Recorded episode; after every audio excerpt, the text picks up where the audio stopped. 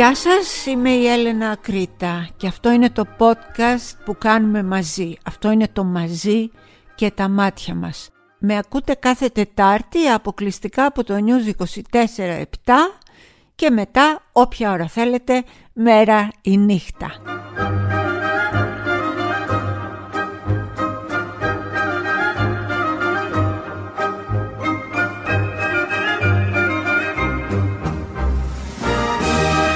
Πολύ βαριά αυτή η εβδομάδα, πολύ βαριά σαν κουκούλα πάνω από τα κεφάλια μας, μαύρη, ζωφερή, ερευόδης κουκούλα που καλύπτει τραγωδίες, δράματα, ε, φασιστικές εκδηλώσεις, ό,τι μπορεί να φανταστεί κανείς και ό,τι έχει ο Μπαχτσές. Θα ξεκινήσουμε λοιπόν και θα μιλήσουμε σήμερα, καταρχάς θα ευχηθούμε συλληπιτήρια στην οικογένεια του Γιώργου Τράγκα που πέθανε στα 72 του χρόνια με πάρα πάρα πολλά υποκείμενα νοσήματα.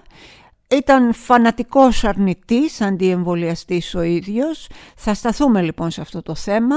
Ένα άλλο μεγάλο θέμα τον, ε, που έσκασε τελευταία είναι το μεγάλο σκάνδαλο που έγινε με τον ε, συνεργάτη της ομάδας του Ράδιο Αρβίλα, το Στάθη Παναγιωτόπουλο και το Revenge Porn, το ας το πούμε, όχι ας το πούμε, εκδικητικό porn. Αυτό είναι.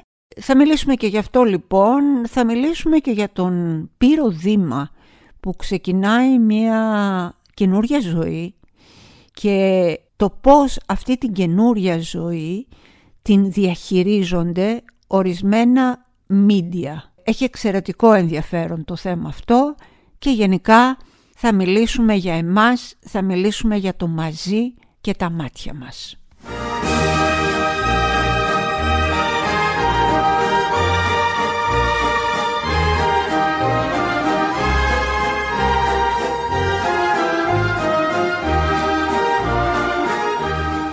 Για τον ε, πρόωρο θάνατο του Γιώργου Τράγκα και λέω πρόωρο γιατί με τα σημερινά δεδομένα τα ηλικιακά ένας άνθρωπος 72 χρονών θα είχε ακόμα πολλά και καλά χρόνια ζωής μπροστά του. Πρόωρος λοιπόν ο θάνατος ενός ανθρώπου με πάρα πολλά υποκείμενα νοσήματα, με ζαχαρόδι διαβήτη που όμως και αυτός έπεσε στην παγίδα των αρνητών του εμβολιασμού θεωρώντας ότι όλο αυτό είναι μια παγκόσμια ε, συνωμοσία. Πραγματικά δεν το συνεχίζω, δεν μ' αρέσει και δεν θεωρώ ότι είναι σωστό να ανακυκλώνουμε τέτοιες ε, θεωρίες ψεκασμού.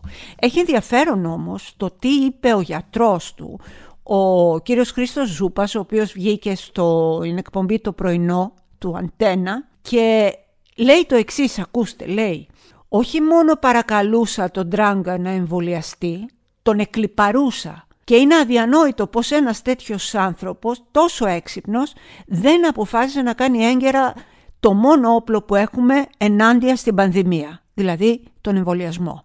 Καθημερινά, λέει ο γιατρός του, έβρισκε δικαιολογίες. Όλο προσπαθούσε να μου ζητήσει έναν τρόπο να καθυστερήσει το εμβόλιο. Του έλεγα γιατί βρε αγόρι μου. Ήταν επισήμως ασθενής με ζακαρόδι διαβήτη και φτάνει στο σημείο να αρνείται αυτό που σου προσφέρει η επιστήμη. Όσο το σκέφτομαι μου έρχεται να τρελαθώ. Δεν μπορώ να φανταστώ ότι ο Γιώργος Τράγκας την πάτησε τόσο πολύ. Και συμπληρώνει. Ήταν λέει μια παρέα δημοσιογράφων που κόλλησαν και μετά γελάγανε. Το πήραν αστεία. Τη μέρα που νόσησε ο Τράγκας με πήρε τηλέφωνο και με ρώτησε αν πρέπει να πάρουμε μονοκλονικά. Επιπολαιότητες ανθρώπων που δεν είχαν συνειδητοποιήσει τη σοβαρότητα. Αυτά λοιπόν είπε ο κύριος Ζούπας στο πρωινό του Αντένα καταδεικνύοντας το μεγάλο πρόβλημα.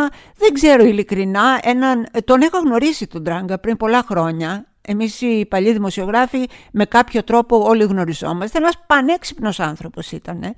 Ο Τράγκας ε, θα έλεγα ότι κάποια στιγμή πριν από περίπου μια εικοσαετία όταν ακόμα τα social media δεν ήταν τόσο πολύ στη φόρα τους, ήταν ίσως το πιο επιδραστικό ε, άτομο στο χώρο της δημοσιογραφίας. Εγώ θυμάμαι ότι είχε μία εκπομπή στο Sky τότε, που ξεκινούσε στο ραδιόφωνο νομίζω 6 το πρωί με 9 όπου ξεφώνιζε, ξεφώνιζε από το πρωί μέχρι το βράδυ, έβριζε όλο τον κόσμο, στυλίτευε αυτά που νόμιζε ότι δεν ήταν σωστά, στυλίτευε και πολλά που όντως δεν ήταν σωστά και γενικά ήταν ένας άνθρωπος που η φωνή του που ήταν και βροντερή ακουγόταν καθαρά και δυνατά. Άλλοτε θετικά, άλλοτε αρνητικά.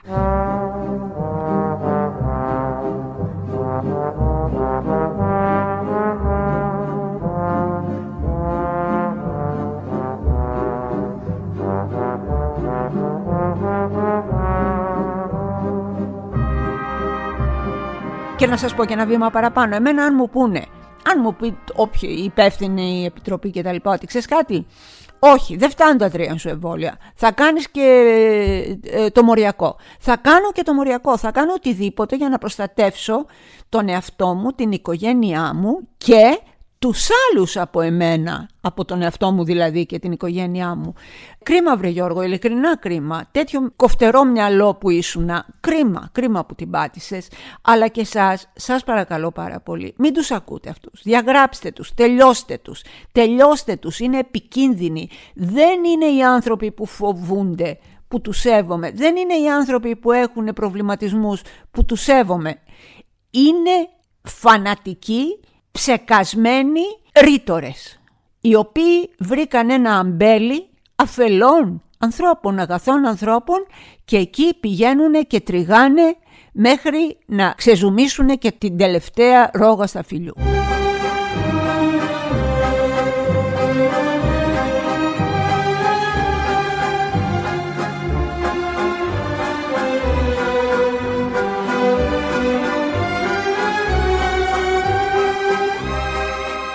Συνεχίζουμε με τους, ε, πώς να το πω, τους ηγέτες των ε, αντιεμβολιαστών, των αρνητών, ε, που πήραν ίσως και τον τράγκα στο λαιμό τους, αλλά όχι μόνο. Εγώ να σας πω την αλήθεια, έχω μια φίλη και δικηγόρο. Είναι η δικηγόρος μου και ταυτόχρονα είναι πάρα πάρα πολλά χρόνια φίλη. Όταν αρρωσταίνω, δεν την παίρνω τηλέφωνο. Θέλω να πω ότι δεν παίρνω τη δικηγόρο μου τηλέφωνο για να της πω «Χριστίνα, τι μου συνιστάς να κάνω γιατί έχω πονόλεμο και πονάνε και τα αυτιά μου». Όχι, παίρνω το γιατρό μου. Δεν ξέρω με ποια λογική ορισμένοι αρνητές μπαίνανε μέσα στις, ε, στα νοσοκομεία, τους εκλυπαρούσαν γονατιστοί οι γιατροί να τους επιτρέψουν να διασωληνωθούν γίνονταν ε, μάχες ομυρικές, τα έπι του ομήρου παίζονταν εκεί μέσα και αυτοί αντί να ρωτήσουν ξέρω εγώ, έναν δεύτερο γιατρό, κάτι τέλος πάντων που να μην στερείται της απολύτου λογικής, ρωτούσανε ένα δικηγόρο, τον Νίκο Αντωνιάδη. Παίρναν δηλαδή, πέθαιναν, πέθαιναν αυτοί, πέθαινε ο άνθρωπος και παίρναν τον Αντωνιάδη να τον ρωτήσουν τι πρέπει να κάνουν. Με αποτέλεσμα να χαθούν άνθρωποι. Δεν λέω ότι χάθηκαν επειδή ο δικηγόρος τους έδωσε την τάδε διρεκτίβα, λέω όμως ότι χάθηκαν από λάθος δικό τους και λάθος των ανθρώπων που τους αγαπούσαν και ήταν δίπλα τους. Ο Νίκος Αντωνιάδης λοιπόν, αυτή η περσόνα, η περισσότερο περσόνα των media, ε, στις 14 Ιανουαρίου θα δικαστεί για διασπορά ψευδών ειδήσεων μέσω διαδικτύου κατ' εξακολούθηση που αφορούν τη δημόσια υγεία. Αυτό είναι ένα αδίκημα που διώκεται ως πλημέλημα και ο κατηγορούμενος μπορεί λέει, να βρεθεί αντιμέτωπος με ποινή φυλάκισης ε, το λιγότερο έξι μηνών. Νομίζω το περισσότερο είναι πέντε χρόνια, όμως αυτό επειδή δεν είναι δοκιμό, νομίζω, δεν παίρνω όρκο.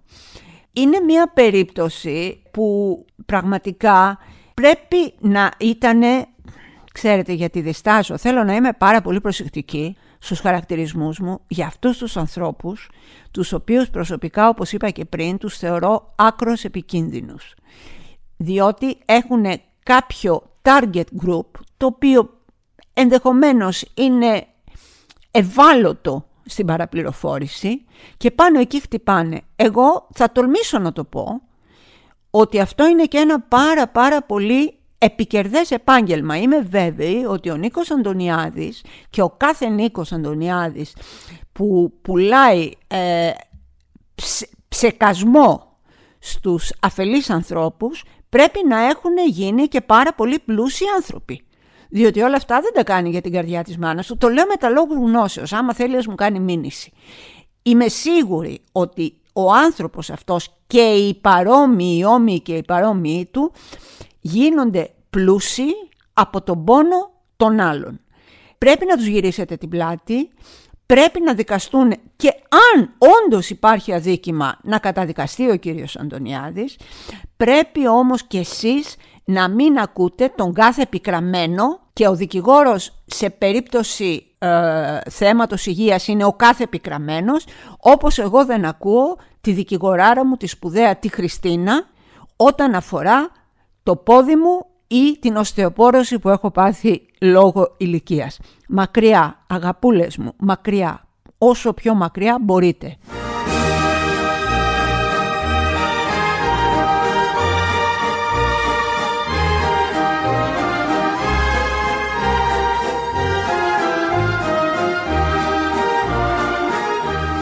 Λοιπόν, ελάτε τώρα να σας πω μια ιστοριούλα και να καταλάβετε κι εσείς γιατί φωνάζουμε και γιατί οριόμαστε για την ε, αυστηροποίηση των ποινών στις γυναικοκτονίες και όχι μόνο. Πριν από 9 χρόνια, το 2012, στη Λέσβο, ήταν ένας τύπος ο οποίος μαχαίρωσε τη γυναίκα του μπροστά στα μάτια των παιδιών του με 10 μαχαιριές.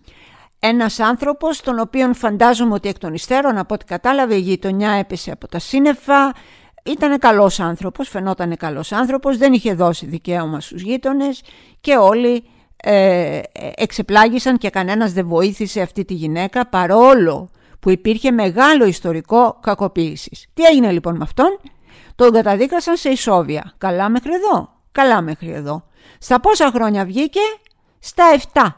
Στα 7 χρόνια βγήκε ο μαχαιροβγάλτης γυναικοκτόνος που σκότωσε αυτό το κορίτσι, αυτή τη νέα γυναίκα μπροστά στα παιδάκια του, μπροστά στα μάτια τους και άρχισε να σουλατσάρει ανενόχλητος στη Λέσβο. Κανένας δεν μιλούσε τίποτα. Η ζωή συνεχίζεται. Ποιος είναι λοιπόν αυτός ο τύπος; Αυτός ο τύπος είναι ο ηγέτης αυτής της φασιστικής, σκοταδιστικής και μυσαλόδοξης ομάδας που λέγεται οι θεματοφύλακες του συντάγματος και είναι αυτός που βγαίνει μπροστά και αγορεύει. Κανένας καλός δεν χάνεται, λέει ο Θεός, κανένας κακός δεν χάνεται επίσης, λέω εγώ.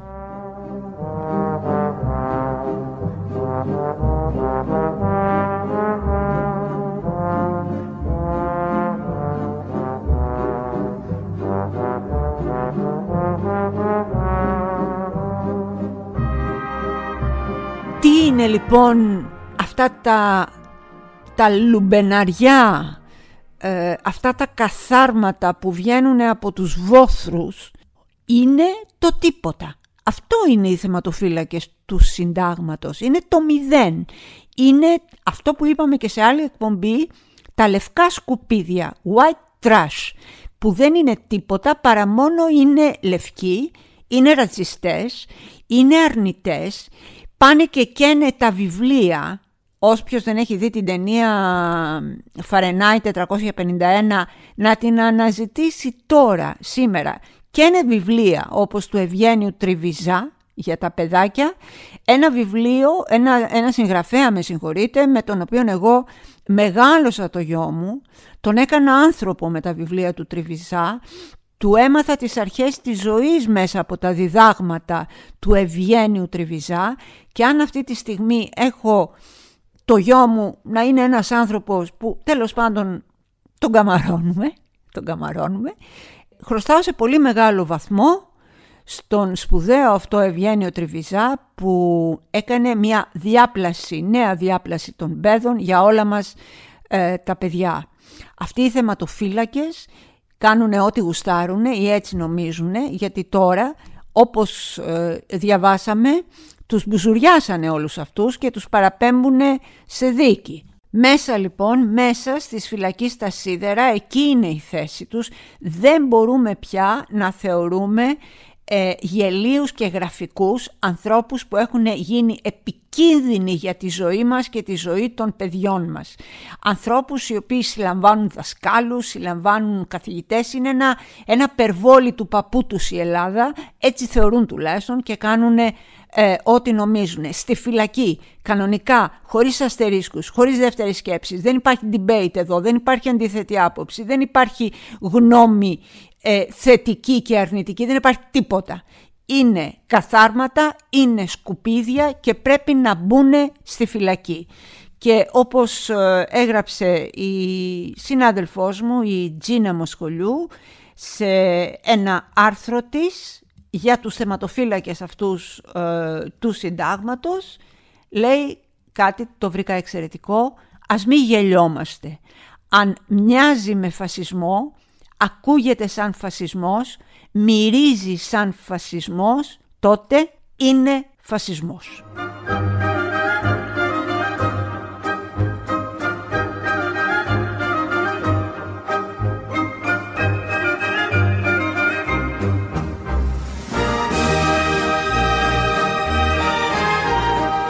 Δεν νομίζω ότι το ράδιο Αρβίλα ως εκπομπή θα μπορέσει να ξεπεράσει το τεράστιο σκάνδαλο το οποίο μάθαμε όλοι αυτές τις μέρες με τον Στάθη Παναγιωτόπουλο, έναν από την παρέα όπως συνηθίζαμε να τους λέμε, του Αντώνη Κανάκη και του Γιάννη Σερβετά και του Χρήστου Κιούση.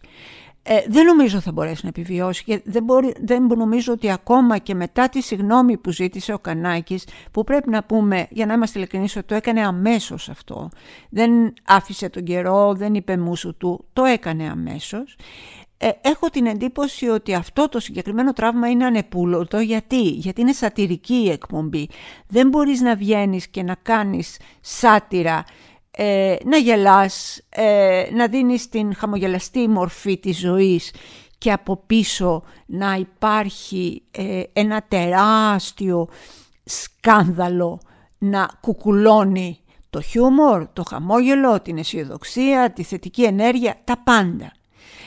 Και το σκάνδαλο είναι τεράστιο και αυτό πρέπει να το πούμε αντικειμενικά τελείως ε, μου έκανε λίγο έως πολύ αλγινή εντύπωση το γεγονός ότι ο Στάθης Παναγιωτόπουλος, ο οποίος αυτή τη στιγμή κατηγορείται για αυτό που λέμε revenge porn, δηλαδή εκδικητικό πορνό, ε, έκανε τη δήλωση, μια ε, δήλωση συγνώμης που χαρακτηρίζει την πράξη του ως απαράδεκτη και ως μια τεράστια απερισκεψία.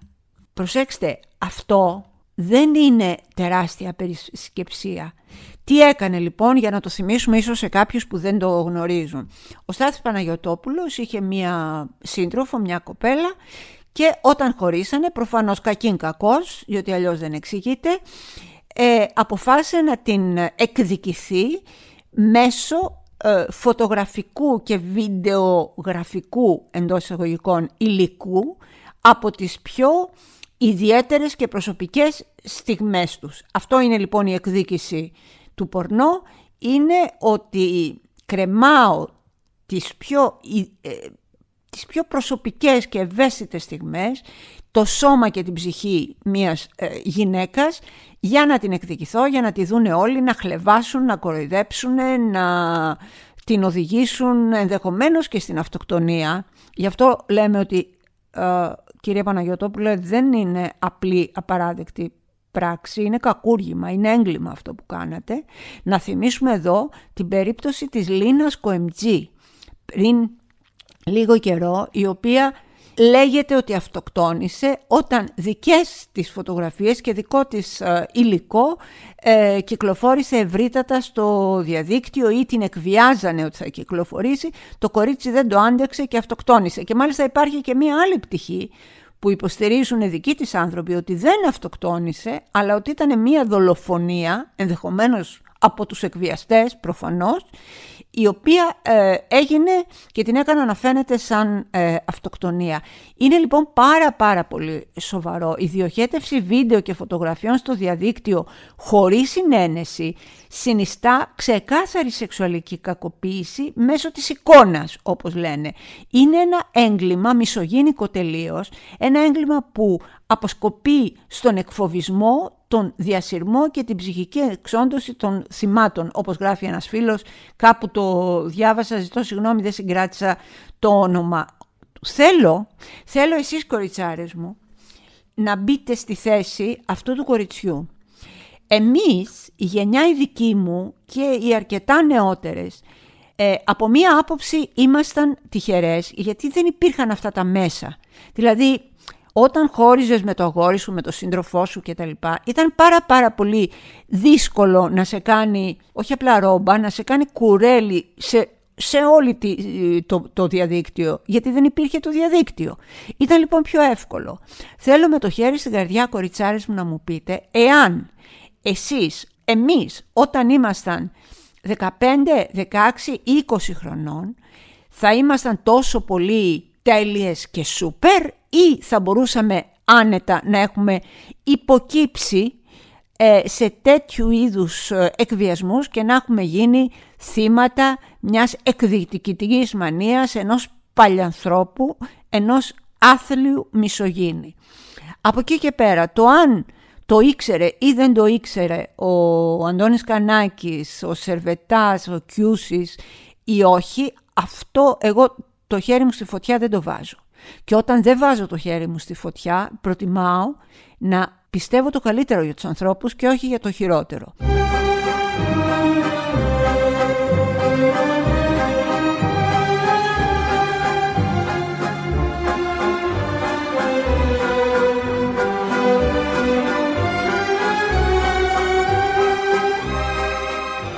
Πολύ, πάρα πολύ αγαπώ τον Πύρο Δήμα. Τον ε, αγαπώ και τον θαυμάζω πολύ για όλα όσα προσέφερε στον ελληνικό αθλητισμό.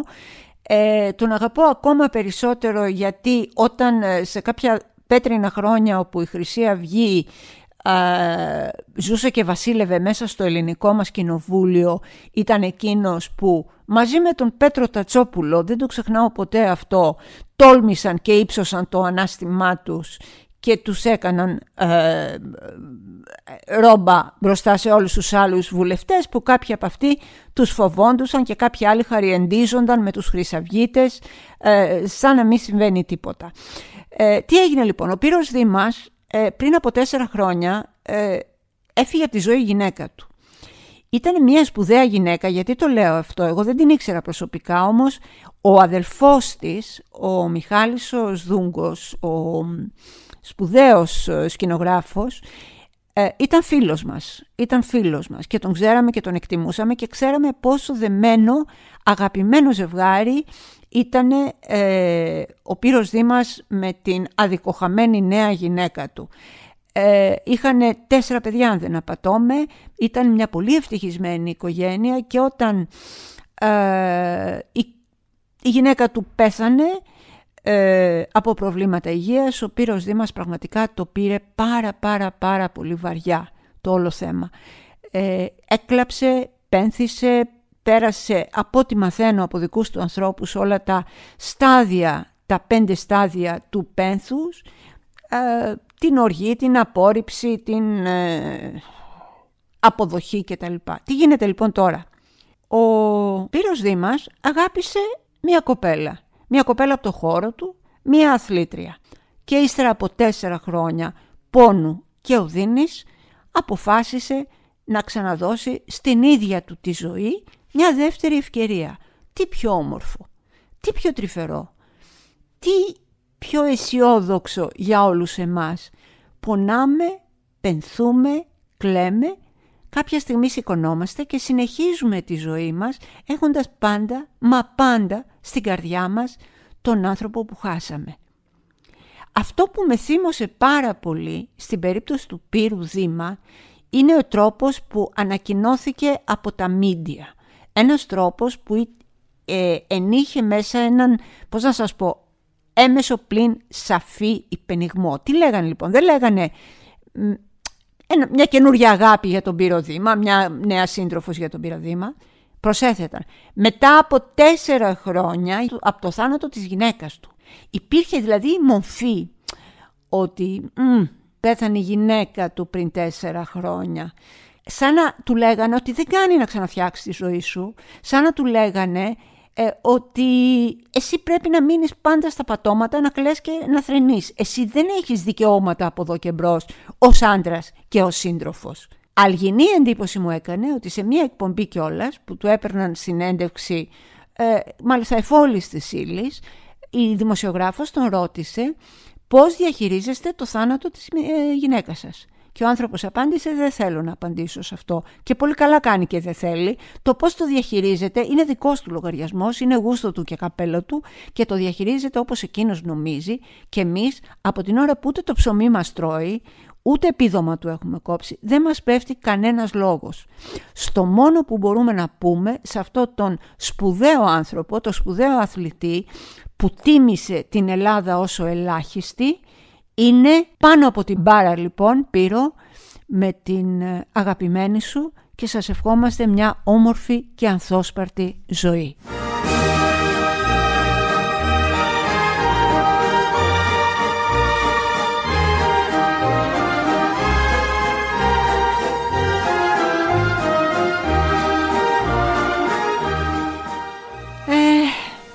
Δύσκολη θεματολογία σήμερα, αλλά πού θα πάει, θα το βρούμε το χιούμορ μας, θα το βρούμε το χαμόγελό μας και αν δεν μπορούμε να το βρούμε στον κόσμο που μας περιβάλλει, ας το βρούμε ο ένας στα μάτια του άλλου, ας το βρούμε ο ένας στο χέρι του άλλου που απλώνεται για να σφίξει το δικό μας, ας το βρούμε το χαμόγελο αυτό λοιπόν στο δικό μας μαζί, το μαζί μας και τα μάτια μας Είμαστε εδώ, είμαστε κοντά ο ένας στον άλλον και έτσι πρέπει να μείνουμε.